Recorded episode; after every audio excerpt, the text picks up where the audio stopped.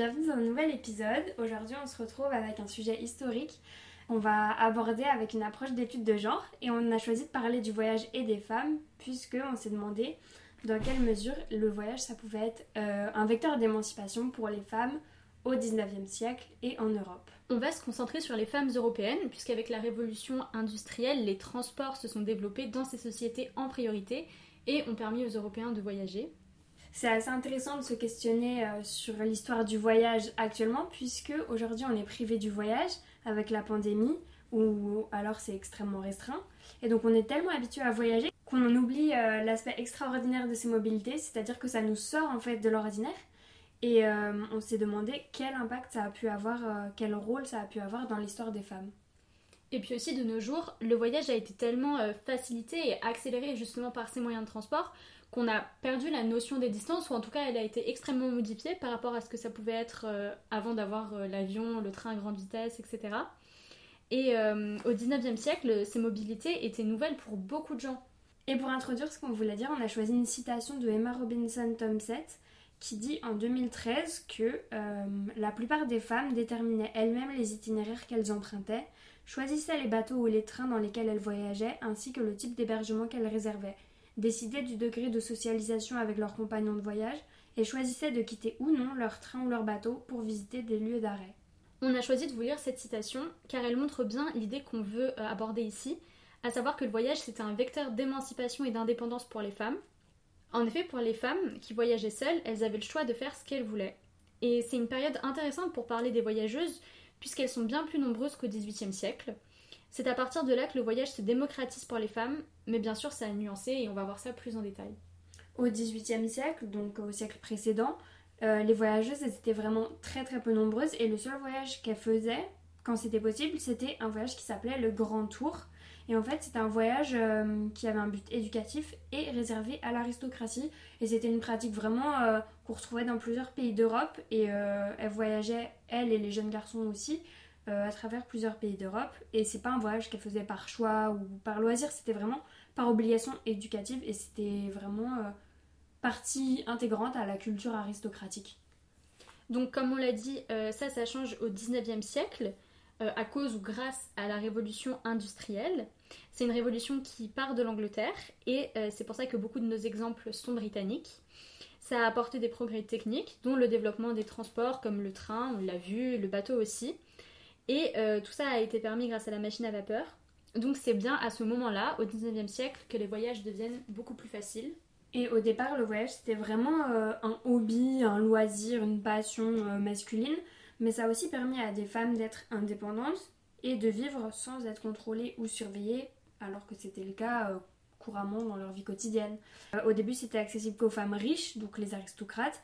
Puis petit à petit, c'est devenu accessible aux classes inférieures, à la bourgeoisie, et il y a quelques exemples de femmes des classes euh, encore inférieures, mais ils sont beaucoup moins nombreux à cette époque-là. Euh, mais bien sûr, c'est toujours dans des conditions différentes que les femmes aristocrates et c'est des voyages qui sont pas comparables mais qui sont intéressants de mettre en parallèle. Et on peut dire que les voyages ont participé à l'émancipation des femmes puisque ça a été un vecteur pour elles d'investissement de l'espace public et elles ont pu sortir, temporairement certes, mais quand même, de la domesticité alors que c'était un rôle qui leur était euh, imposé par euh, leurs conditions de femmes. Donc euh, parmi les, raisons de voyager, il y en a plusieurs. Il y a les affaires notamment, la migration, les loisirs aussi. Ça, on le sait grâce aux, différents récits de voyage qu'on a pu trouver. Et on va détailler entre autres le fait que voyager, ça permette, comme Johanna l'a dit, une évasion de la domesticité ou que ça puisse être un moyen de travailler, par exemple pour les écrivaines. Et puis le voyage en tant que loisir, c'était aussi une façon pour ces femmes de s'approprier leur temps. On va aussi parler du colonialisme qui est lié à ces voyages, qu'il l'était et qu'il l'est encore. Et les femmes européennes, en fait, elles grandissent dans une société patriarcale où euh, tout ce qu'elles apprennent, c'est correspondre aux attentes de la société, donc aux attentes des hommes, puisque les hommes construisent les normes de la société. Et le modèle d'avenir qu'elles ont quand elles grandissent, c'est juste celui de la domesticité. Et justement, euh, ce qui est intéressant, c'est que les, les, voyageuses, elles subvertissent ce modèle, elles le transgressent et elles y échappent, que ce soit conscient ou pas. L'historienne britannique Jane Robinson, qui étudie les femmes pionnières dans différents domaines au XIXe et au XXe siècle, dit que, je cite, le voyage, et le voyage seul, a été un élément déterminant de l'émancipation des femmes à cette époque. Donc, puisqu'elles ne se conformaient pas à ce qu'on attendait d'elles, c'est-à-dire qu'elles étaient absentes de la maison, elles ne s'occupaient pas de leur mari ou de leurs potentiels enfants. Elles se sont émancipées de leur rôle conventionnel en tant que femmes. En fait, durant leur voyage, les femmes qui voyageaient seules, tout ce qu'elles avaient à faire, c'est prendre des décisions pour elles et par elles-mêmes, et pas pour euh, une famille entière comme ce qui est attendu d'elles. Et on peut aussi l'interpréter comme euh, une reprise de leur individualité. En fait, elles avaient juste à penser à elles, et l'absence des tâches domestiques, ça peut s'apparenter euh, complètement à une expérience de liberté. C'est aussi au 19e siècle qu'il y a des entreprises de voyage qui sont fondées avec la diversification des transports. Il y a notamment l'agence Thomas Cook qui est très connue aujourd'hui, qui a été fondée en 1841 en Angleterre donc, et euh, ça a encouragé les femmes à voyager. Il y, a des, voyages qui visaient même les femmes en tant que clientèle, mais ces voyages étaient organisés par des hommes au sein de l'entreprise Thomas Cook. Donc ça maintient officiellement la hiérarchie, euh, la hiérarchie des sexes qui euh, est présente à toutes les échelles de la société, puisque les hommes organisaient la mobilité des femmes en fait. Mais malgré ça, on peut quand même affirmer que les femmes qui voyagent seules sont indépendantes car elles ne sont pas soumises à la surveillance d'un homme, que ce soit un mari, un père ou un frère. Et euh, finalement, il y a une dichotomie entre les femmes mobiles qui voyagent et celles qui sont astreintes à leur foyer. Dans une approche un peu plus euh, sociologique, c'est important de rappeler que le voyage, c'est un privilège de classe, puisqu'il faut un minimum d'argent, ce qui est toujours le cas aujourd'hui.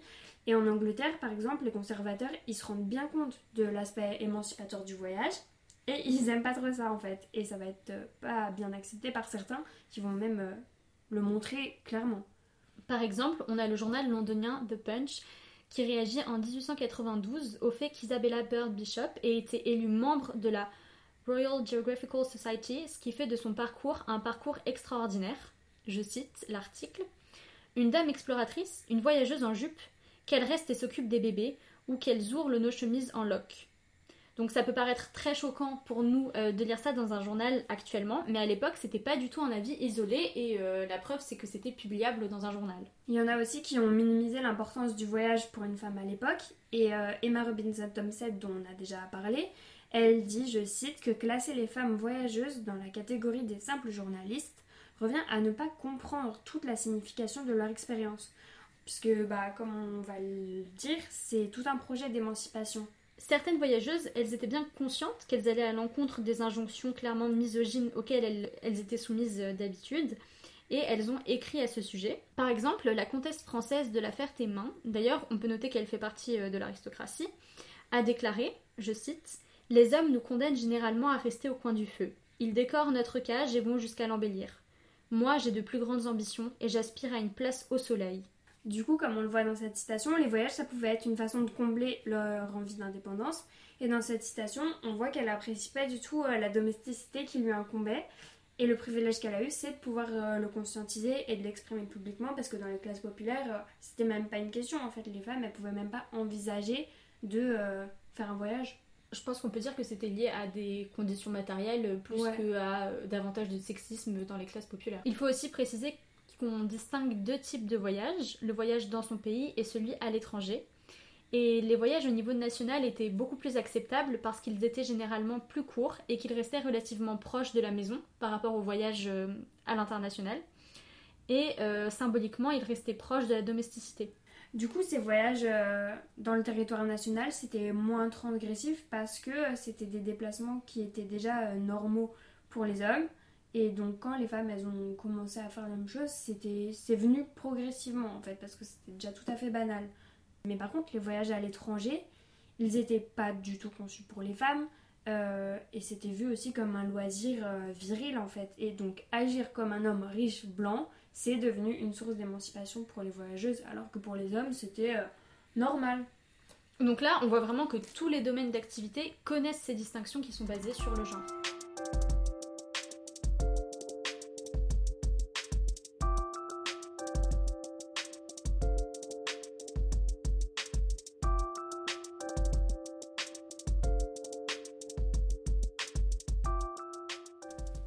Pour euh, s'intéresser un peu aux raisons qui poussaient les femmes à voyager, il y en a qui l'ont fait pour le travail, euh, donc ça on le sait grâce aux sources qui ont été retrouvées. Euh, et c'était pas toujours un loisir parce que, comme le dit la chercheuse allemande Barbara Corté, la limite entre le travail et le loisir, elle n'était pas vraiment clairement définie pour les femmes. Et ça, ça vient du fait que ces deux activités, donc les activités professionnelles et les activités de loisirs. Euh, elles se déroulaient au même endroit, c'est-à-dire dans leur maison pour la plupart. C'était pas des activités euh, séparées. C'est un peu comme nous aujourd'hui quand en pleine pandémie, euh, on fait du télétravail et qu'on travaille et qu'on a des loisirs dans le même espace. En fait, on fait plus vraiment la distinction. Les femmes qui travaillaient durant leur voyage, elles pouvaient gagner de l'argent pour pouvoir financer le voyage de façon indépendante. Et parmi les professions qui en ont le plus bénéficié, on peut citer celles des exploratrices, des ethnographes, des photographes, des aviatrices, des écrivaines, des archéologues, etc. Par exemple, Gertrude Bell, euh, née dans la seconde moitié du 19e siècle, était une archéologue qui voyageait pour explorer et faire des recherches scientifiques, notamment au Moyen-Orient. Et c'est grâce à son travail qu'elle euh, obtenait un salaire qui lui permettait de travailler. Et c'est pas un hasard si elle a pu avoir cette vie-là, car elle était la fille de riches industriels. Donc, euh, encore une fois, ses origines sociales ont beaucoup joué dans sa possibilité de voyager. Un autre exemple intéressant qu'on peut citer, c'est celui de Mary Kingsley, qui est née à la même période. Et euh, elle était ethnographe et aussi exploratrice. Et elle, elle est vraiment devenue euh, populaire. Ses recherches, elles ont eu beaucoup de succès. Et elle a vraiment été suivie par les médias. Et donc pendant ses voyages, elle faisait beaucoup d'activités physiques qui sont définies comme masculines parce que très très intenses, très difficiles. Euh, et elle, elle les réalisait seule en tant que femme, sans aucune aide. Et donc tous ces exemples qu'on a donnés et qu'on va donner dans la suite du podcast, ça permet de faire de la micro-histoire, c'est-à-dire que euh, c'est des exemples très précis qui permettent euh, d'étudier des phénomènes plus, plus globaux. Et ça permet d'illustrer du coup le fait que euh, les femmes elles étaient tout à fait capables de voyager toutes seules et de réussir quand elles avaient la possibilité de s'extraire de leur rôle euh, traditionnel. L'idée qu'un mari était un obstacle au voyage des femmes peut être vue maintenant comme extrême, mais en réalité, beaucoup de femmes qui ont voyagé étaient soit célibataires, soit veuves, et encore une fois, c'est pas un hasard. Par exemple, Marie Gaunt, euh, elle, elle est née en 1861. Elle est partie en Afrique après la mort de son mari et elle était écrivaine en Afrique de l'Ouest. Et un de ses livres qu'elle a écrit, il s'appelle Alone in West Africa. Et donc le titre du livre, il est très intéressant en lui-même puisque euh, il est plein de revendications et il montre que les femmes, elles n'ont pas besoin d'être accompagnées pour voyager en fait. Et avec euh, ses livres, donc les différents qu'elle a écrits durant ses voyages, elle a gagné suffisamment d'argent pour euh, poursuivre son voyage. La place de l'argent, donc comme on s'en doute, elle est extrêmement importante dans ce sujet puisque plus ces femmes en avaient, plus le voyage était accessible. Alexis Tinet, née en 1835, était tellement riche qu'elle avait engagé en mai 1862 35 personnes pour son expédition sur le Nil. En réalité, on peut se demander si ça rendait son voyage vraiment plus facile puisqu'elle dépendait d'autres personnes pour transporter son matériel. C'est juste un exemple qui montre bien que certaines étaient extrêmement riches et euh, étaient capables d'injecter beaucoup d'argent euh, dans leur propre voyage. Et d'un autre côté, on a les voyageuses plus pauvres comme la russe Isabelle Eberhardt. Et elle, elle devait chercher un nouvel endroit pour dormir chaque nuit et elle devait compter sur euh, l'hospitalité des habitants qu'elle rencontrait parce qu'elle n'avait pas d'argent pour euh, payer un hôtel en fait.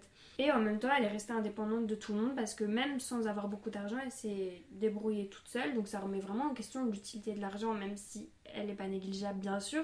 Mais c'est intéressant d'avoir des exemples comme ça, même si euh, son cas il est assez unique et rare hein, au final. Beaucoup de femmes ont aussi écrit des journaux intimes, des journaux ou des livres pendant leur voyage, et c'est des sources historiques super intéressantes. Ça participait à leur indépendance parce qu'elles pouvaient écrire réellement ce qu'elles voulaient. Euh, elles, si elles voyageaient seules, elles n'étaient pas surveillées par un homme.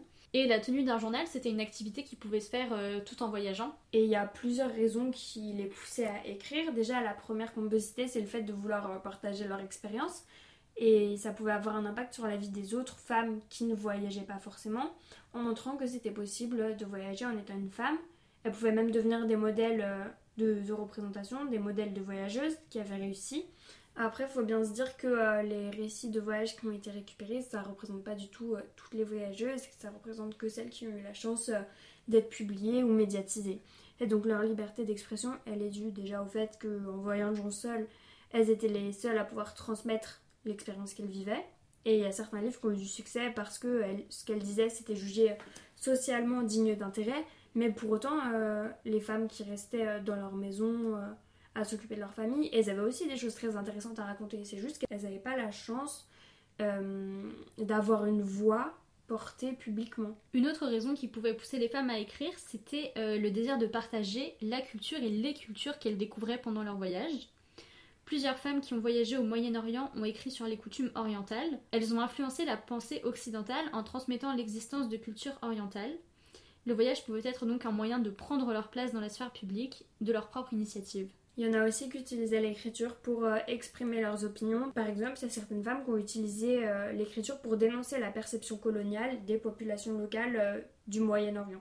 Il faut aussi préciser que tous les récits de voyage n'étaient pas publiés et être publiés et avoir une reconnaissance publique, c'était vraiment un privilège. En 1863, une voyageuse publiait un article intitulé Under the Sea sous les initiales de J.A.D.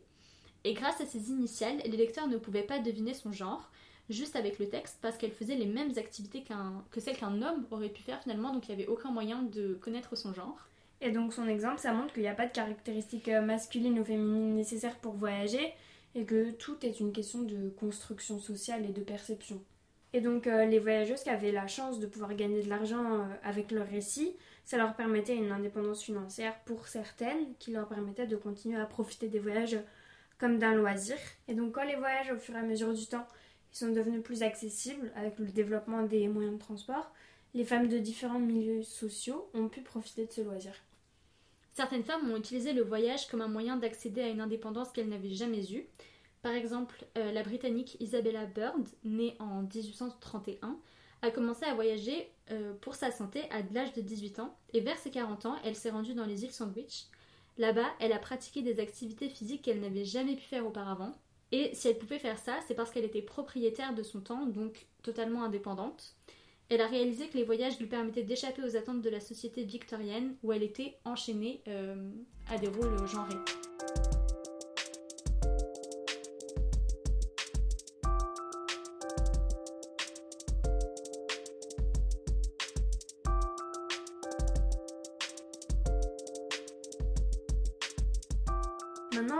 De la colonialité qui est liée au voyage. C'est toujours un sujet super actuel. D'ailleurs, on vous renvoie vers le compte Instagram qui s'appelle Décolonial Voyage, qui exprime très bien euh, les problèmes qui sont liés au tourisme et à la colonialité. Au 19e siècle déjà, comme on le sait, l'Empire britannique euh, possédait de nombreuses colonies et elles étaient souvent des destinations choisies par les touristes. Par exemple, certaines femmes se rendaient dans les colonies comme l'Égypte ou l'Afrique du Sud. Elles y bénéficiaient des prérogatives masculines parce qu'elles étaient blanches. En effet, l'avantage pour elles dans les colonies, c'est que dans la hiérarchie sociale, elles se trouvaient au-dessus des populations autochtones en raison de la colonisation et du racisme. Et la notion de race, est passait avant en fait celle du genre. Et les colonies, c'était principalement un monde d'hommes. Mais le tourisme permettait aux femmes d'y prendre un petit peu leur place. Marie Kingsley, celle dont on a déjà parlé, a décidé de partir seule en Afrique. Et avant son voyage, euh, tout son entourage l'a découragée de s'y rendre parce qu'on considérait que les voyages à l'étranger étaient réservés aux hommes et sa mobilité était facilitée par le fait qu'elle n'avait pas de famille à charge. Et la considération dont jouissaient les femmes dans les colonies favorisait aussi leur autonomie, alors qu'en Angleterre, elles étaient principalement assignées au foyer. Donc le tourisme, c'est intimement lié au colonialisme, et le voyage des femmes dans les colonies, c'est presque une sorte de soft power. Euh, peut-être que c'est un peu anachronique de parler de ça, mais euh, parce qu'en fait, pour l'Empire britannique, elle diffusait euh, les idées, les principes et les mœurs occidentales. Du coup, pour résumer un peu ce qu'on a dit, le voyage au 19e siècle, c'est une toute nouvelle activité pour les femmes et euh, ça pouvait prendre vraiment euh, des aspects très diversifiés. Par contre, il y a un point commun à toutes les femmes qui voyageaient, euh, qui voyageaient seules, c'est qu'elles exerçaient une indépendance sociale et ce n'était pas du tout un acte anodin. Elles étaient indépendantes de ce que la société attendait d'elles. Les femmes qui décidaient de voyager allaient à l'encontre des directives de la société patriarcale et elles sont sorties de la sphère privée pour vivre dans la sphère publique sans être contrôlées euh, directement par les hommes de leur famille. Aujourd'hui, le voyage c'est quelque chose de très démocratisé, très banalisé, euh, mais c'est pas pour autant que c'est accessible à tout le monde et la notion de classe sociale c'est toujours présent dans l'accessibilité à ce loisir. Il y a encore beaucoup de gens qui ne partent pas en vacances l'été parce qu'ils n'ont pas les moyens, donc il faut bien nuancer le propos en rappelant que l'argent joue une grande part dans cette indépendance. Donc merci d'avoir écouté cet épisode, on espère vraiment que ça vous a plu et euh, on a hâte de vous retrouver dans un nouvel épisode.